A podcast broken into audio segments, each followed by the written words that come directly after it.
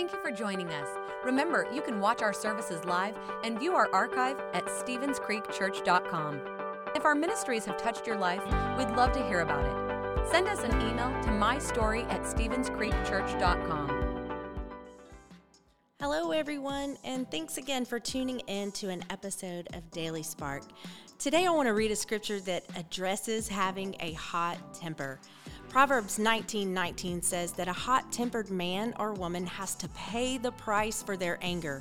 If you bail them out once, you'll have to do it a dozen times. You know, many of us have had to address anger issues at some point or another in our lifetime. The important piece is that we actually address it and we invite the Holy Spirit to help us, to help us to have self control in this area. Because as this scripture notes, out of control anger brings many problems and it costs us more than what we realize. Sometimes we just allow bitterness and resentment and wounded pride to just brew this raging anger. And God is saying, Whoa, this is going to lead you into great trouble if we don't let it go. It's better to just face the consequences of our actions so that hopefully we will learn something.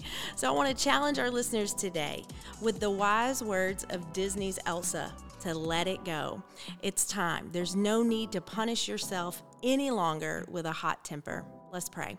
Father, we ask you, Lord, today just to touch us in a way um, to help us to let go of these anger issues and hot tempers. Holy Spirit, I pray that you would do a deep work in our hearts, healing us right now from any old wounds, and give us the courage to let go of the anger. I ask this in the strong name of Jesus, who is able to do more than we can ever ask or imagine.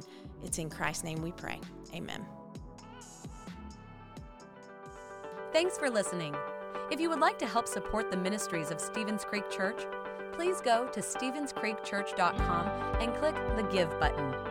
See you next time.